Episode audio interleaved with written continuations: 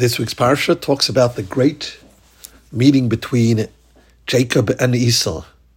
To recap, Jacob ran away for his life from his brother Esav, subsequent to him receiving the blessings from their father Yitzchak. Now, without getting into the whole story of why Esav thought the blessings belonged to him, why Yaakov took the blessings, and how he managed to get the blessings, Esav was out for his life. Now, this is a couple of decades later. Jacob is not the same Jacob.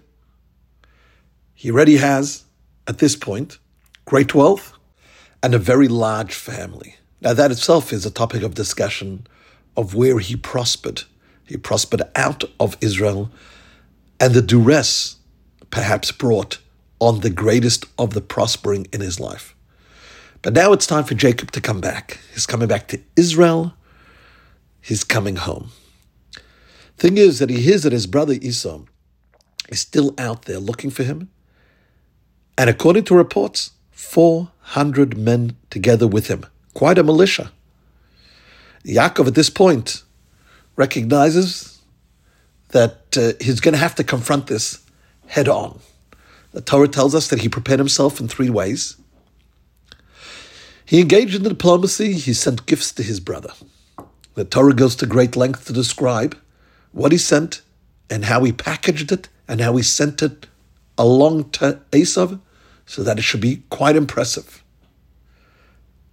But Yaakov recognized that may not work, and if that would not work, then he was ready to go to war. It wasn't his go to, it wasn't his style. But if he had to go to war, he would go to war, and win, he would win. Perhaps that sounds a little similar to the Jewish person today. Not the first option to go to war, but if it's needed, boy, do we go to war. And of course, there was the option and necessity to pray. So there was three-pronged approach over here. Jacob continues on his journey, and the Torah tells us of the great meetup between Yaakov and Esav. So the moment arrives, and Yaakov lifts up his eyes and he sees Esau indeed is coming to him with 400 men. These are all well armed and trained for war. Jacob at this point splits up his family. The divide and conquer approach over here. And he approached them in front of his family to confront his brother Esau. And he sees Esav, and at that point we hear that the showdown is such that Esav sees him, and at that point has a semblance of compassion and embrace. There's a lot that's going on over here in the story, which is nuanced in the words of the Torah, but we see that Yaakov and Esav actually embrace at this point. Esav looks up and he says, when he sees the whole family of Jacob, he says, Who are these? How are they related to you? Don't forget, there's many years that had ensued since Yaakov, who was just unmarried, brother of Esau, had left the home of their collective parents, Yitzchak and Rivka.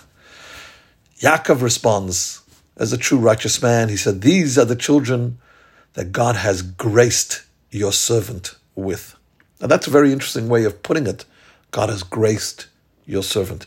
You see, Yaakov understood that what was in his possession was really all blessings from the Almighty, as opposed to having an approach of, I've earned this, I have created this, this is the work of my toil, right? Which sometimes we get into that um, that frame of mind where the truth is everything that we have is graced upon us from Hashem. Of course, we do and we work, but at the end of the day, everything is a blessing.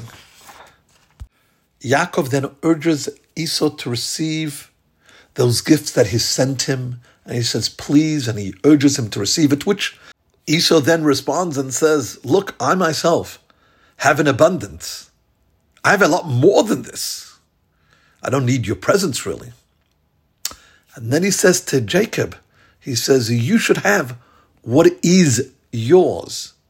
Now, as I mentioned, there's different uh, layers to the conversations which are taking place over here. Rashi commentary says, right over here, Esav is acknowledging and acquiescing those blessings that Jacob received from the father Yitzchak.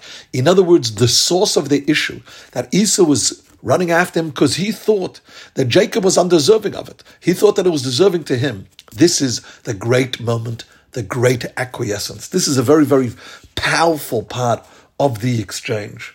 Of course, we know that Yaakov, our forefather, represents the Jewish people, Bnei Israel, the children of Israel, as he is renamed in this parsha to Israel, and Esau represents the father of other nations, of Christianity, of Rome, etc.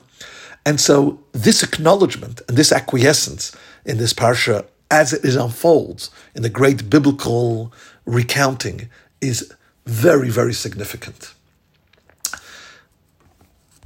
The rest of the story, and there is more you can open up and read in the Bible itself, but the truth is the rest of the story is being lived out right now by us, as in every story in the Torah. It's a snapshot of the backdrop of what comes afterwards. It's the wisdom that's given to us to teach us how we should live, how should we conduct ourselves We're in when we are in situations which are less than perfect, how we should consider our blessings when God gives us blessings coming from Thanksgiving weekend. This is the theme that we'll probably be speaking about the whole weekend. But you know, when we learn from Jacob, ish tam, he was just an individual that was very, very, very at peace and complete with everything that he had and just looked to make it that much more, to take the world, transform his surrounding, and make this world a better place. If there was evil that needed to be confronted, if there was challenge that needed to be confronted, if there was a need to surmount, Yaakov had that strength because at the core he was connected to something so much higher. This is the story of our ancestors, and this is the message for us in today's day and age. Have a fantastic day.